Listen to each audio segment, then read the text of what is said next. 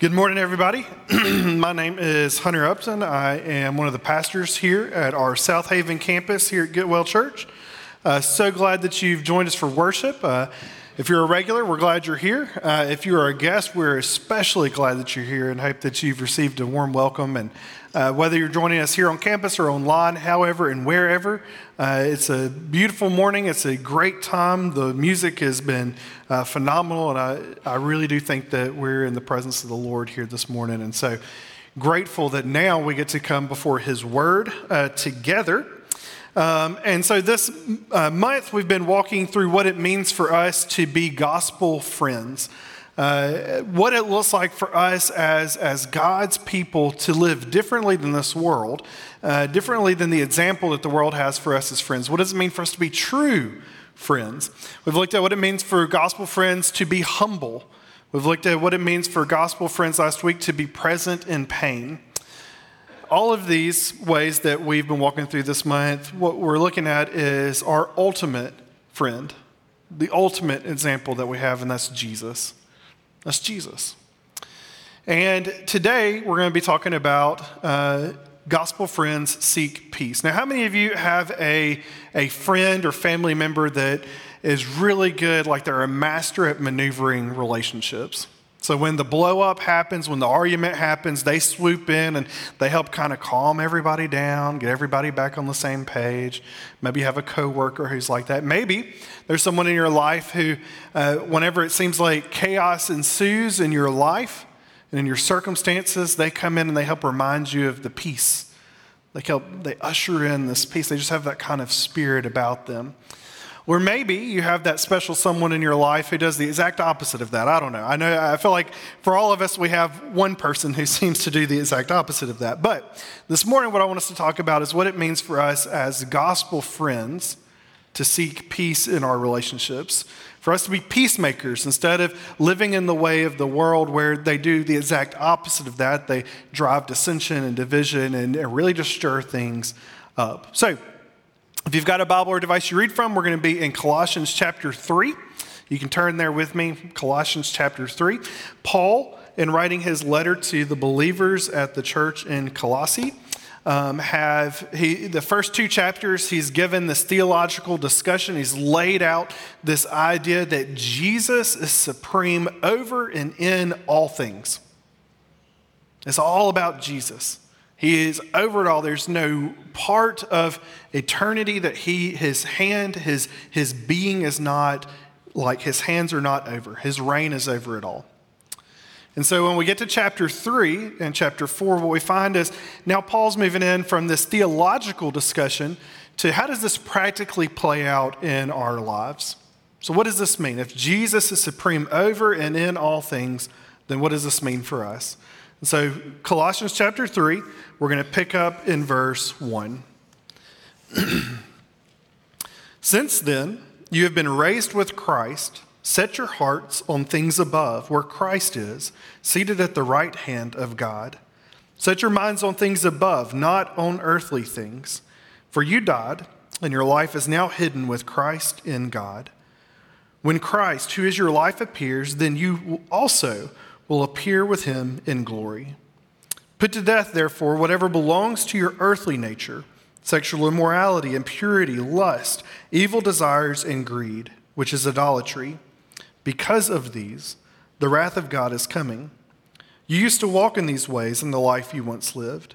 But now you must also rid yourselves of such things as these anger, rage, malice, slander, and filthy language from your lips. Do not lie to each other since you have taken off your old self with its practices and have put on the new self, which is being renewed in knowledge in the image of its creator. Here there is no Gentile or Jew, circumcised or uncircumcised, barbarian, Scythian, slave or free, but Christ is all and is in all. Therefore, as God's chosen people, holy and dearly loved, clothe yourselves with compassion kindness, humility, gentleness, and patience. Bear with each other and forgive one another if any of you has a grievance against someone. Forgive as the Lord forgave you. And over all these virtues, put on love, which binds them all together in perfect unity. Let the peace of Christ rule in your hearts, since as members of one body you are called to peace, and be thankful. Let the message of Christ dwell among you richly as you teach and admonish one another with all wisdom through psalms, hymns, and songs from the Spirit, singing to God with gratitude in your hearts. And whatever you do, whether in word or deed, do it all in the name of the Lord Jesus, giving thanks to God the Father through him. You don't have to have lived long in this world to know just how wicked it is. And it seems like with each passing day, but really each passing year, it seems like it just gets more wicked and more wicked, right? Unfortunately, the world that we live in, it's a broken and fallen place. And it's been that way since Adam and Eve were in the garden that God created, and God walked alongside them. And one day they were deceived in thinking that God was holding out on them. So they ate of this fruit that God has very specifically said, You can eat of any tree, just not this one. And so they thought that God was, hanging, was holding out on them. And so in, in that, they eat of the fruit of the knowledge of the good and evil, and they welcome sin and death into the world. And that was a pretty long time ago. And we're still living in those days where we reap the consequences of their actions, and yet we join with them each and every day in our sin. It's who we are as humans. We're broken. We live in this world. We need salvation. Paul tells us that the ways of the world are, are loving immorality, impurity, lust, evil desires, and greed. That those ways of living are, are the, the way that the world lives. And because of that, it warrants the wrath of God. But those aren't the ways that God has really created us. That's not the way of life that He's desired for us to really flourish in. In fact, instead of life, living that way brings what? Death. But here's the thing living a life of death and darkness and wickedness is not the only way. Why? It's because of Jesus. You see, Jesus left the peace that he had in heaven. He left the comfort of being in the presence and the communion of God to come to this broken and fallen earth to show us what it means to love God, to love our neighbor, but to be in a relationship with God. Jesus lived this perfect life for us, becoming the perfect and spotless and once and for all sacrifice for our sin. He died the death that we all deserve. That perfect, spotless lamb slain for you and me. But one of the great things about our God is dead things don't have to stay dead.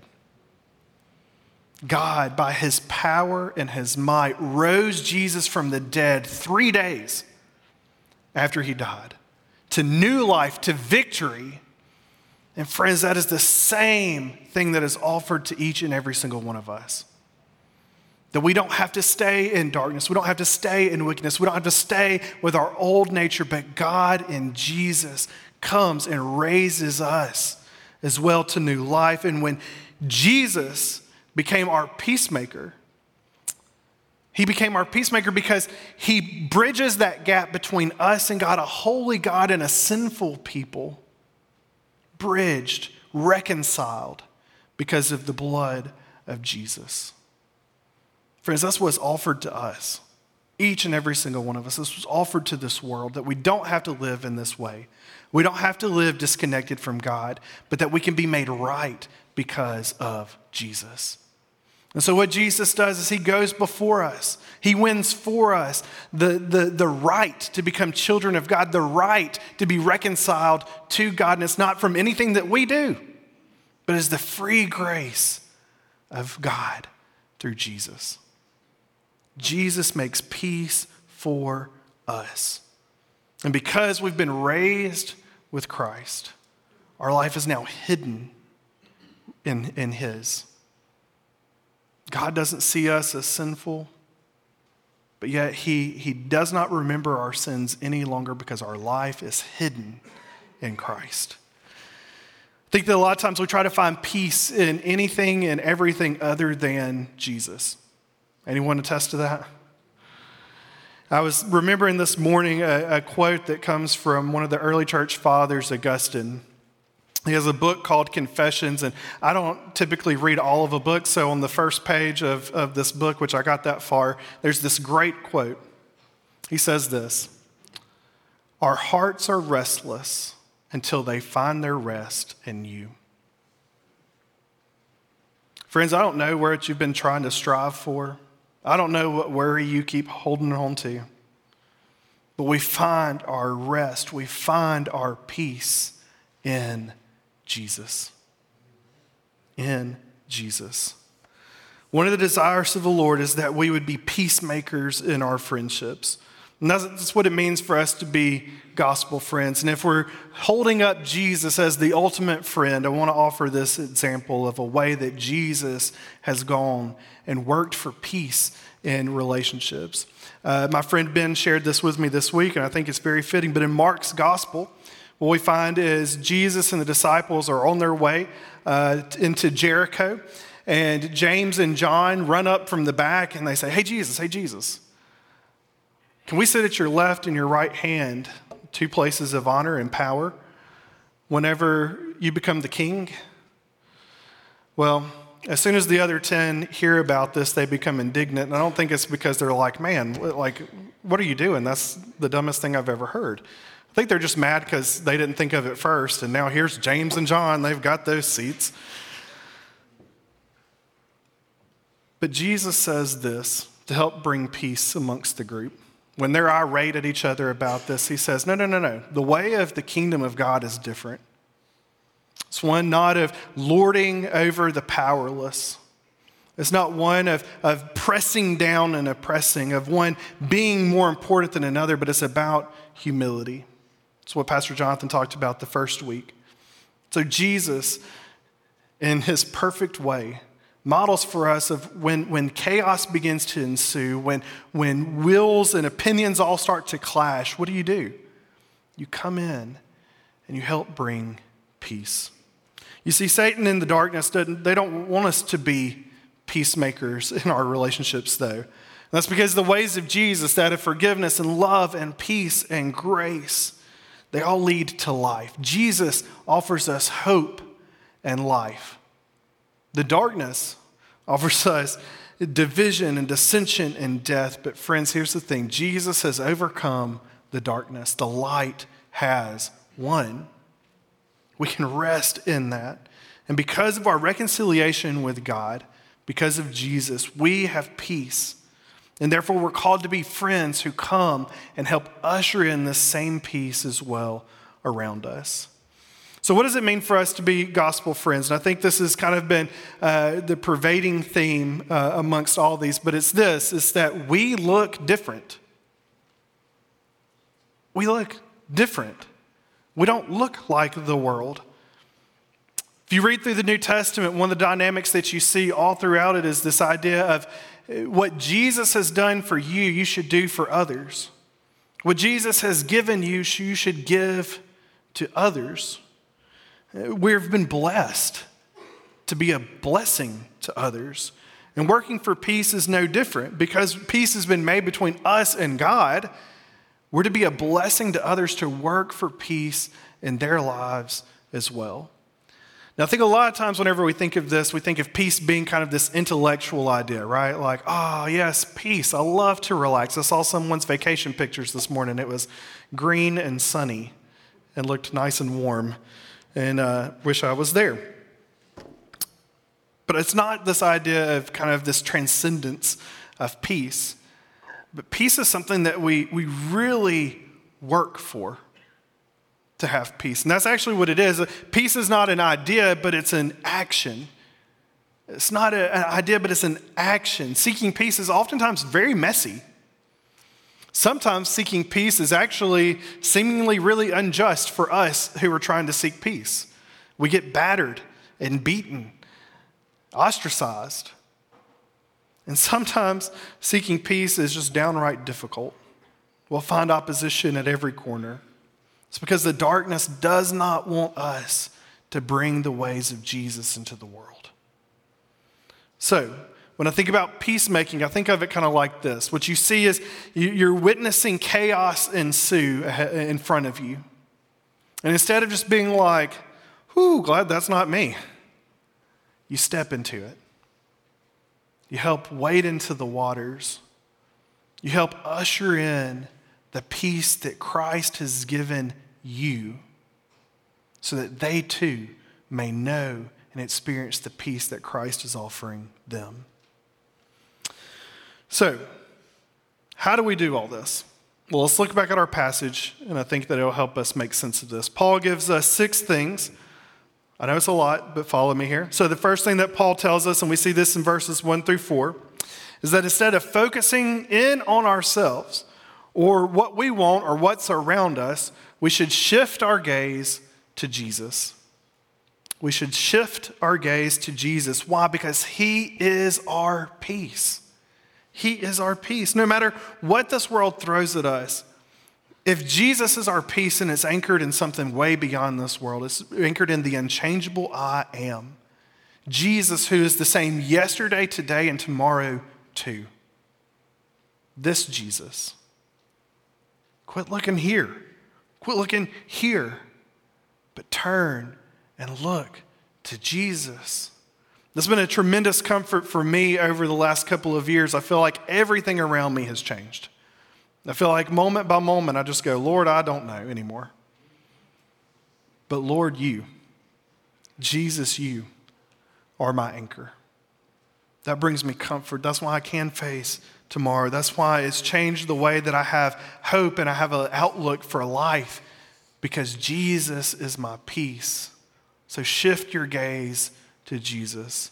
The second thing that Paul tells us from verses 5 through 11 is that we need to put to death, we literally need to take off our old nature, this earthly, this worldly self, this wickedness that we keep holding onto. If, uh, if we are part of the body of Christ, then we've been given a new life, and so we are to act the way that Jesus acts, not as this world does. And I love the way that Paul pushes us because I think that all of us, those, those first couple of things, immorality, impurity, lust, evil desires, I think we're like, check, check, check, I hadn't done those. We're good, right? But I love how he pushes us a little bit further because it's not necessarily those flashy ways that lead to death, but even the subtle ways and things that we hold on to in our nature, the things that aren't in line with the life giving way of God, things like anger rage, malice, slander, filthy language, lying to one another. I think sometimes we hang on to those things, and, and y'all, our world has even said that some of those, sometimes whenever you practice those things, it's justified, it's righteous, it's okay to lie to one another, it's not a big deal. But Paul says that's not true. That's not true. Take off your old nature, take it off. In just a second, we're going to talk about how we've been clothed with new clothes. Friends, I think too often in the church, we've been clothed with new clothes and we still have holey socks.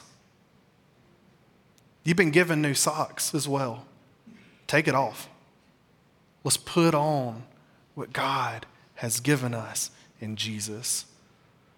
Jesus went to great lengths for us to be able to be indwelled by the Holy Spirit, God with us. God with us. He takes our hearts, as hard as they are, and His Spirit begins to chisel away at what's been petrified there. And when all is done, it's not a heart of stone that we have, but it's a heart of flesh and one that is, as Jeremiah 31 tells us, loves and knows the Lord and desires to follow Him. That's what the Holy Spirit is doing in our lives. Our old nature is that of wickedness and darkness, but God, by Jesus, through the Holy Spirit, has given us, has freed us to a new life. And so we have the ability to take off, to shed it all off, and to be clothed in newness of life in Jesus. Which leads us to the third thing. Looking at verses 12 through 14, Paul instructs us that since we are God's beloved, since we've been made holy, because of Jesus. We should clothe ourselves with the ways of Jesus. Compassion, kindness, humility, gentleness, and patience, bearing with one another and forgiving one another, since God has done that very same thing to you. And I love the way he puts this. And put on love. It's kind of like an overcoat. If it was a little bit colder outside today, it'd be a great day for an overcoat. But put it on. It goes over all of it and it binds it all together in perfect unity. When we clothe ourselves with the way of Jesus, then we're different than this wicked world. We're wholly different. We're set apart. We're a city on a hill whose light cannot be hidden. Instead of dissension and division and death, what we end up doing is bringing light and life and love to the world and the people around us. So we're clothed with this new way of living given to us by Jesus. Then what are we to do? It leads us to the fourth thing, verse 15, that Paul calls us to is to seek peace. To seek peace. Let the peace of Christ rule in our hearts and also our relationships. Let it reign over all of our lives. Now, we all know someone who likes to stir the pot, right? Someone who likes to provoke others, um, whether online or, or in person, and I'm so glad that is none of us. I'm guilty. but what we're talking about is that we're called to live differently than this world. That's not what we're called to do. We're not called to stir it up. We're not called, called to keep the division and the dissension going. We're called to be like Jesus. And what that means for us is that there's some hard work to be done. There's some hard work to be done in our lives. If we're going to let the peace of Christ rule in our hearts, that's going to take some work. It's going to take us letting His illuminating light come and shine on the places, those, those doors in the hallway that we keep shut.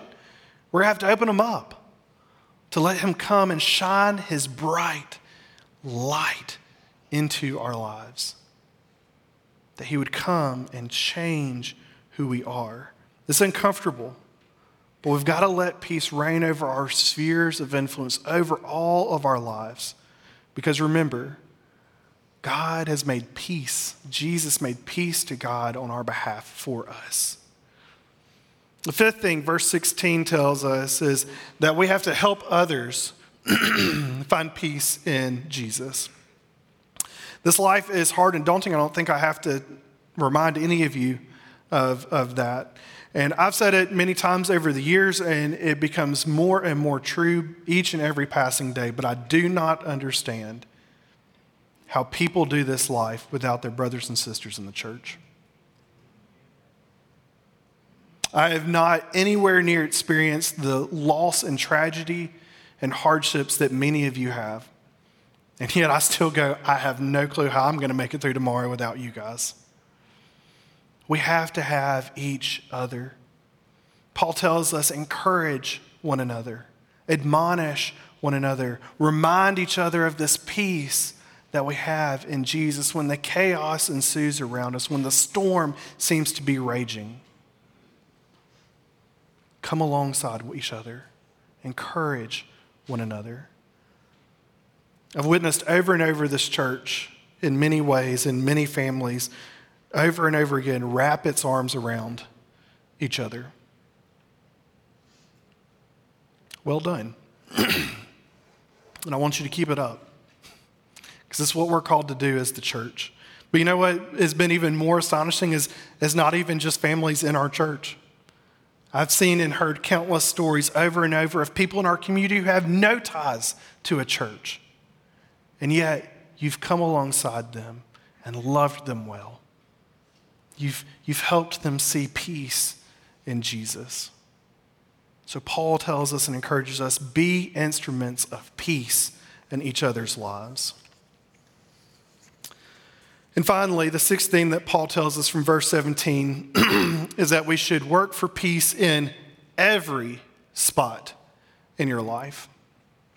Every spot in your life. He says, whatever you do, whatever you do, if you're in the carpool line, if you're at the grocery store, if you're having family dinner, if you're having a hard phone call with someone in your family, If you're showing up at a friend's house who's just lost someone, it doesn't matter where it is.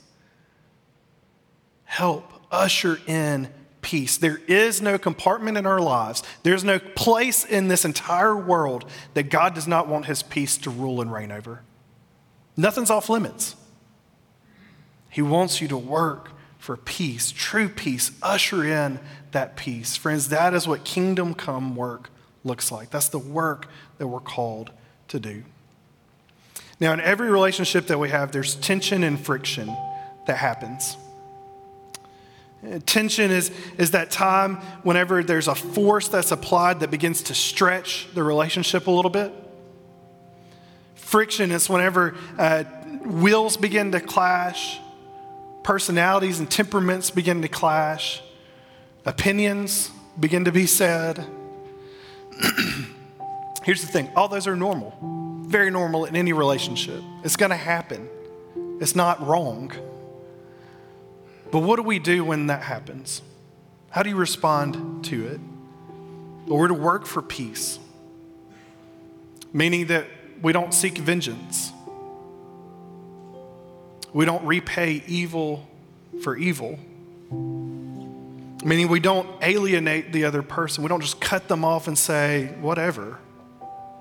Mm-mm. As the people of God, as ones who have had peace made for us, we are to be instruments of peace in this world. We are to be gospel friends who seek peace, who seek reconciliation. And I know that sounds so against what this world is, and it's because it is. It is wholly different. It is a gift.